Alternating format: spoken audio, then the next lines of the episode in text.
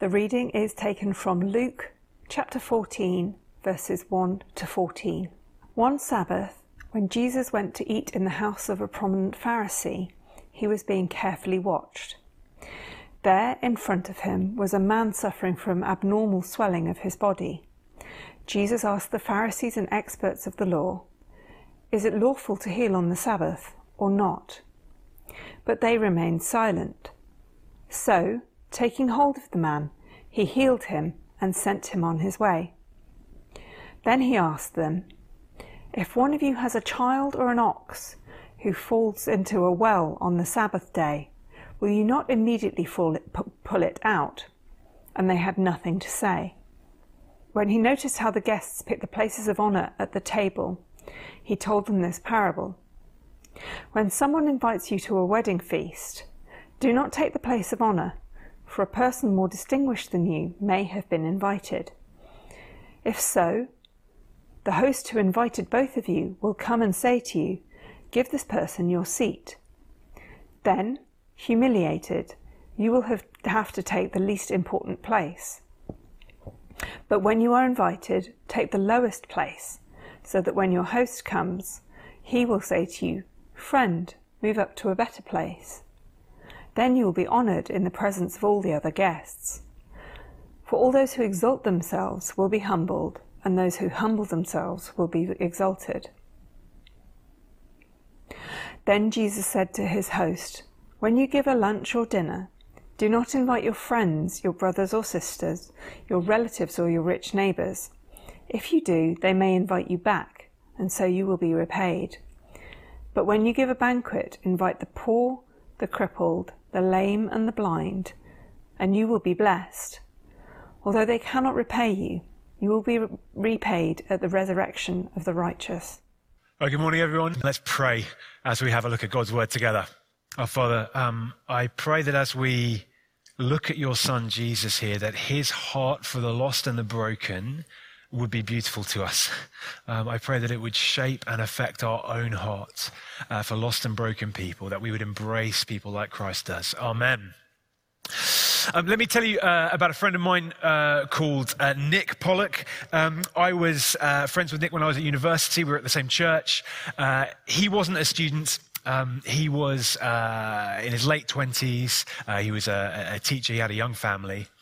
Um, but what was really interesting about Nick was that he was he was really, really wonderful at gathering and welcoming all sorts of different people. He wasn't a particularly um, uh, extroverted guy, but he was really good at getting together all sorts of different types of people. So every week after church, uh, he'd open up his home, and the people that he gathered there would be fascinating.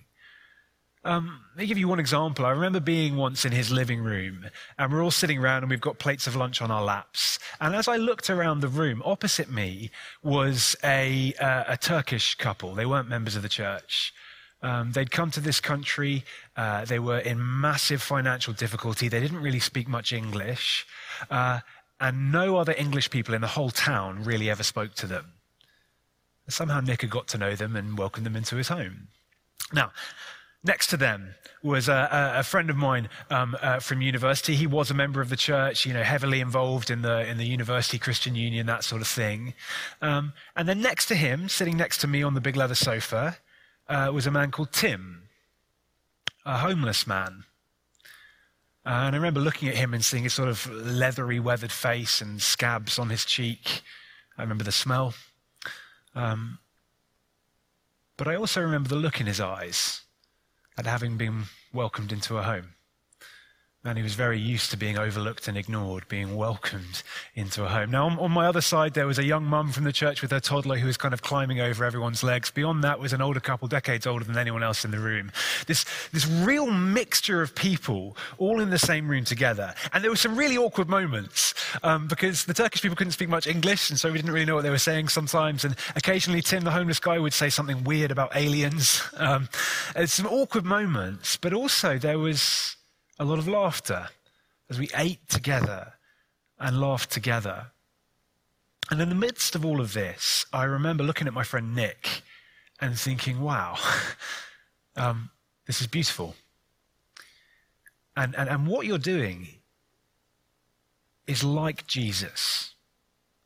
There is something Jesus-like about the way you're embracing people, people that nobody else tends to speak to. Now, in our passage um, that we're looking at this morning, uh, it comes sandwiched between two pictures that Jesus gives us of himself. Hopefully this is going to come up on the screen. Uh, so um, uh, from chapter thirteen, Jesus gives us the picture of himself wanting to gather people like a hen wants to gather her chicks. That comes just before our passage. After our passage, in the story we're going to look at next week, um, the, the God character, the Jesus character, is a host who wants to welcome in uh, outcasts. So two pictures we have here of Jesus wanting to welcome people, particularly wanting to welcome outcasts, people that other people tend to ignore. Now, now right in the middle of those two pictures we get of Jesus welcoming and gathering, um, here in our passage, Jesus is at a dinner party with a bunch of people who are really not like that. Um, a bunch of Pharisees, the religious rulers, and, and they didn't see God. They didn't picture God as one who welcomes the broken. They were much more obsessed with their own status, their own religious rule keeping, as we're going to see. And at this dinner party, we just get this clash, this clash of two ways of thinking, two attitudes to the lost and the broken, Jesus's and theirs. And, and it's super awkward. I don't know if you've ever been at an awkward dinner party. This is a seriously awkward dinner party because Jesus exposes and challenges all the people around this table. And as we look at this clash, I think the aim is that we would see the beauty of Jesus's approach. We would see the beauty of Jesus's heart for the downcast, and that as we see that, that would affect the way that we behave. The beauty of Jesus' attitude for the outcast would affect the way that we behave. Now, I know that we're in lockdown at the moment, so there's not going to be much chance for the, the kind of applications that, that, that Jesus recommends towards the end of this uh, section, sort of social gatherings. But, but, but the social outworking of this starts in our hearts. The heart needs to change first. And so that work can start for each one of us this morning. Just in terms of how the passage fits together, Jesus is going to give us uh, an example and then two instructions. The example is that Jesus is going to see a person, not a problem, and then two instructions: don't chase status and socialize outside of your circles. So that's where we're going. First thing then is the, this example we get from Jesus, seeing a person and not just a problem. Check out verses one to six uh, with me. One Sabbath, when Jesus went to eat in the house of a prominent Pharisee, he was being carefully watched. There in front of him was a man suffering from abnormal swelling of his body. Jesus asked the Pharisees and experts of the law, is it lawful to heal on the Sabbath or not? But they remained silent. So taking hold of the man, he healed him and sent him on his way. And then he asked them, if one of you has a child or an ox that falls into a well on the Sabbath day, will you not immediately pull it out? And they had nothing to say. So I want you to imagine that we're there. Imagine that here we are uh, at the house of this Pharisee. We're sitting around the table at this dinner party. Um, uh, all the important people in their fine clothes all sitting around us. And Jesus is there. And partway through the meal, a man with abnormal swelling is brought out. Now, I don't think he's a guest Um, at this party because of something Jesus says later in the passage. I think that he's brought out to kind of test Jesus. And, and as you look at him, his body's swollen um, in ways that are kind of uncomfortable to look at. And as Jesus' eyes fall on this man, the room gets really tense. All the religious leaders lean in to watch, what's Jesus going to do now? Because um, up to this point, um, through Luke, Jesus keeps on clashing with the religious leaders as to what you're allowed to do on a Sabbath. And one of those questions is, are you allowed to heal people on the Sabbath? And so they're wanting to see, what's Jesus going to do here? Let me just kind of explain that for a moment. Why do they care so much about this? Um, well, in the Old Testament, God had commanded people not to work on the Sabbath. He actually hadn't said anything about healing people. Um, but because of that rule, the rabbis, the rabbinic tradition had, had created a whole bunch of other rules to try and stop you breaking that first rule, um, not to work on the Sabbath. And, and the, the, the uh, Pharisees here, they want to see, is Jesus going to keep the, our, our, all our extra rules? Is Jesus going to kind of maintain this status quo? And the problem with all these extra rules, though, is that they completely miss God's heart. They completely miss God's heart behind the original commandment. Like elsewhere, when Jesus is, is, is debating with uh, the Pharisees about the Sabbath, Mark two, verse twenty-seven, he just reminds them, guys, the Sabbath is made for man, not man for the Sabbath. Right? The purpose of the Sabbath was God's heart for people, and these guys have just lost sight of that. They're obsessed with these, these religious rules, so obsessed that as they look at this man with his abnormal swelling, they're not seeing a man that's suffering. They're not seeing a, a, a member of God's family to be loved and embraced. They're seeing a theological conundrum, a problem. What's Jesus going to do? Well, verse four, Jesus takes hold of him and heals him um, very publicly. And then look at what he says in verse five. If one of you has a child or an ox that falls into a well on the Sabbath day, would you not immediately pull it out? If your kid fell into a well, would you get them out? Yes, obviously. I mean, imagine not doing that. Imagine that like, your son falls into a well and you say, ah... Oh, it's a Sunday. This is a kind of theological problem here. Uh, I tell you what, you keep, you keep, you keep kicking those legs, and I'll come back tomorrow. And if you're still head still above water, I'll be the first person to get you out. Of course, you wouldn't do that. If your kid falls in a well, you get them out straight away. Now, Jesus is saying, when Jesus looks at this man, he's saying, "It is like my son has fallen into a well. Of course, I'm going to get him out. Of course, I'm going to help." As Jesus looks at this man, he doesn't see kind of a, a theological problem to do with all these religious rules. He sees it like a son, like a person who needs to be helped. You see, that the Pharisees, they want Jesus to be the guy who sees someone in a well and says, oh, no, no, no, not on a Sunday. That's the kind of picture they have of God and all these rule-keeping and status quo. But Jesus comes and shows, no, God's not like that. Jesus sees this man, sees this man as a person, a person to be helped, not just a problem. And when you see the person, not just a problem, it, it, helping is the obvious thing to do. Now, I've got to say that as I read these verses, I find them really, really challenging, because when I see people in need, it is so much easier just to think of them as a problem than as a person. Let me tell you what I mean. There's a guy um, who stands at the end of my road at the end of each month, Um, uh, begging. Now, I've chatted to him a few times. We've been for chips and stuff, so I, I know his situation a bit. He's an alcoholic, and when his benefits run out, he begs in order to kind of feed his addiction. Now, when I see him and I'm walking towards him, it is so much easier for me just to think of him as a problem than as a person. Right? If I think, oh, for goodness sake, his welfare benefits have run out and he just wants to feed his addiction. This is an example of uh, the welfare state enabling unhelpful behavior. This is a, a problem for society. This is a problem for the welfare state. It's not my problem.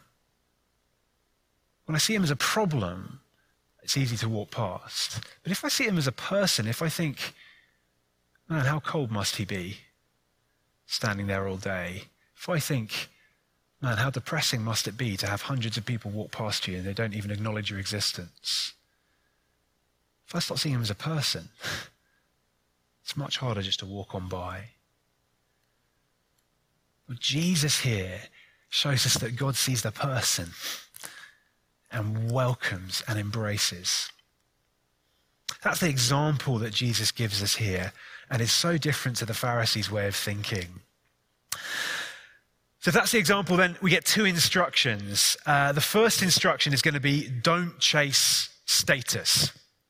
So there we are, we're back at the party, we're sitting around the table. Um, there's a massive awkward silence after Jesus has just kind of rebuked them all um, by healing this guy. Now, if that was me, I would leave at that point, okay? I've been invited to the house, I've uh, rebuked you all, I'll go home now. But Jesus doesn't go. He stays there and kind of makes things a bit more awkward uh, by telling them off again. And what he notices as he looks around, he notices that people are all jostling to try and get the places of honor. So check it out in verse uh, uh, verse seven with me. When he noticed how the guests picked the places of honor at the table, he told them this parable. When someone invites you to a wedding feast, do not take the place of honor, for a person more distinguished than you may have been invited. If so, the host who invited both of you will come and say to you, give this person your seat. Then humiliated, you'll have to take the least important place. But when you're invited, take the lowest place, so that when your host comes, he'll say to you, friend, move up to a better place. Then you'll be honored in the presence of all the other guests. For all those who exalt themselves will be humbled, and those who humble themselves will be exalted. Now, um, uh, I was reading this week, apparently the way that these dinners used to work is that they would usually be in a sort of a, a, a, a the, the table set out in kind of a shape, a U shape, and the host would sit right in the middle, and the seats closest to the host um, would be the, the honored seats. The closer you were to the middle, um, the more social respect and honor and status you get. So basically to these people, being close to be, those seats um, meant other people looking at you and going, oh, wow, he's doing well. Or, oh, wow, she's doing well. That's what these seats meant. I was trying to think of an equivalent today, and I thought maybe, it's a slightly lame example, but selfies posted on social media. You know, the carefully curated lifestyle that's designed to be put up there so that other people look at it and think, oh, wow, you're doing well. It's, it's that feeling that other people seeing and thinking, wow, your lifestyle's great. That's what these seats represented to people. And they were grasping after it. They were grabbing after it. And Jesus saw this attitude, this, this kind of, this me first attitude. I'm going to get that for myself. I'm going to get what makes me feel good and important. And I don't care about the other people here. That me first attitude. I'm going to do what makes me feel important. Now, even though we can't go out to social situations, that, that same heart attitude, that infects us everywhere, doesn't it? That infects us at home. That infects our marriages. That infects us at work. It infects us at church. That me first. I'm going to do what makes me feel important and kind of screw everyone else. Well, Jesus tells this parable uh, that's designed to say, don't do that. Don't chase status like that. Now, in this parable, you can imagine a situation. It's basically, it says, imagine you go to a wedding and you go to the reception afterwards and you get in the room, you can't see any seats. You look up and you see the high table. You see the uh, the places of honor. And you think, you know, if I get on that high table, I'm going to look like one of the most important people in the room. So what do you do? You head up and you plonk yourself down right there on the high table for everyone to see. What's going to happen? Well, sooner or later, the host is going to come over, tap you on the shoulder and say, yeah, that's Nana's seat. And then what's going to happen? You have to stand up, and now everyone's looking at you, and you've got to walk down and go and find one of the one of the humble seats. Jesus is, he uses that picture um, to say, look, don't grasp after status like that, or the host might humble you. Take the humble seats and leave it up to the host to honor you. Now, obviously, right, Jesus is not just talking about social situations here. He's talking about a fundamental principle that God has put into this creation. And it's right there in verse eleven. Please look at verse eleven with me. All those who exalt themselves will be humbled, and those who humble themselves will be exalted. You see, the way that God has set up the world, true honor doesn't come from trying to grab it and get it for yourself. It comes from humbling yourself and serving other people and leaving it to God to honor you, leaving that in his hands. Now, this works out at, at, at different levels, but there's no better example of this than the man that's speaking. Okay, think about, think about Jesus for a moment. Most famous person in history, the most influential, the most powerful figure in human history, called the King of Kings, called the Lord of Lords, who came from an eternal throne of glory. And what did he do? Did he grasp after status symbols? When he was born in a shed, he gathered no money, as far as we can tell, no home, no fine clothes. If Jesus had sort of taken a selfie on an average day, it wouldn't have been a beautifully, carefully curated lifestyle that other people go, oh, wow, I want that. He probably would have been hanging out with lepers. Jesus, he didn't exalt himself. He humbled himself and just loved and served other people. And because of that, the Bible says that God gives him the name that's above every name, that at the name of Jesus, every knee should bow. He left the, the, the, the, the honoring of himself, that's in God's hands, and just got on loving and serving other people. And so Jesus would say to us here in this story, look, don't grasp after status. Leave that in God's hands. Let God deal with your sense of honor. You crack on humbling yourself and loving other people. Now, what... What's this got to do with our attitude to outcasts? Well, I think, I think it goes like this. If you're seeking status, that keeps you from thinking about other people and loving other people. Just imagine the situation for me, okay? Imagine lockdown ends and uh, you're at a, at a work function or, or a social function, a party, and you walk into the room. Now, you're not going to be thinking kind of Jesus-like thoughts. You're not going to be thinking, okay, who are the lonely people in this room? How can I make sure that they're having a good time? Who are the people in this room that no one else is talking to? How can I go to them? How can I make sure? You're not going to be thinking that if instead you're just thinking about your own status. If instead you're thinking, how do I look? How do I come across? Am I coming across as interesting? As funny? Am I being seen talking to the important people? See, if, if, if you're seeking, if we're seeking status like that, then I'm not going to be thinking about anybody else, let alone the outcast, let alone the downcast. I don't know if you've ever spoken to someone at, at a social gathering and you get the sense they're just looking over your shoulder for, for if there's anybody else more important to talk to. It's, it's a horrible feeling, isn't it? It's, it's an ugliness to that attitude. That attitude that, that, that's grasping status but doesn't see, doesn't care about the person in front of them. Well, Jesus is showing us here a way that is so much more beautiful than that. Where you forget status, you leave that to God, you humble yourself and crack on loving and serving other people. The attitude that would say, no, other people take the seats of honor. I want you to have them.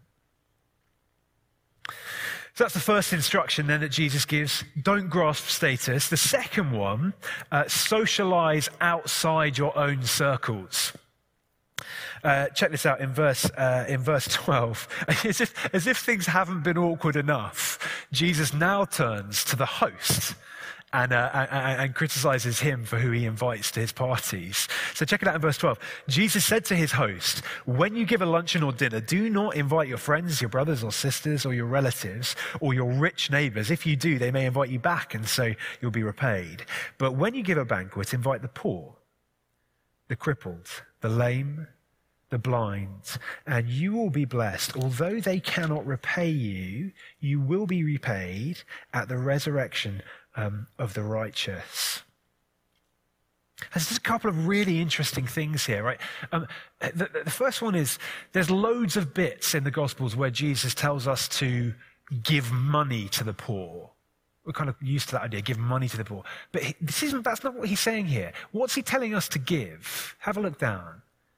He's talking about socializing, spending time with, inviting into your home outcasts. Socialized with outcasts, Jesus is saying here.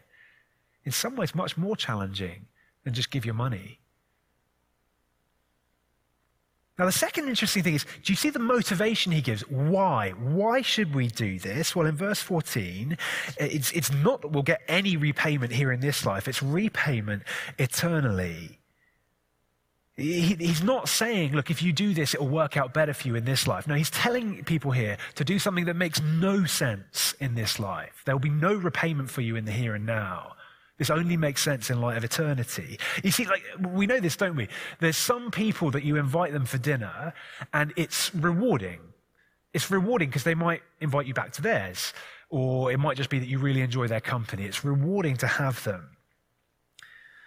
I, Jesus isn't, isn't giving a blanket prohibition on ever spending time with people we like. There's lots of other bits of the Bible that recommend that we um, have dinner, particularly people from church, but that, that, that's okay. But if we're only ever motivated to socialize with people because it's rewarding now, then we are missing something huge about Jesus and about Jesus' heart. I, again, this is, I find this really challenging because um, for many of us, we, we think of serving God, um, treasure in heaven, as what we do at church or maybe what we do in our discipleship groups. But we see our social life, we see our homes. That's where I go to retreat. That's where I go to retreat from spiritual life. But Jesus here, he seems to see our homes as the heart of our spiritual lives. The place where we love other people like him. Now, we've all got different living situations, and obviously we need to take that into account.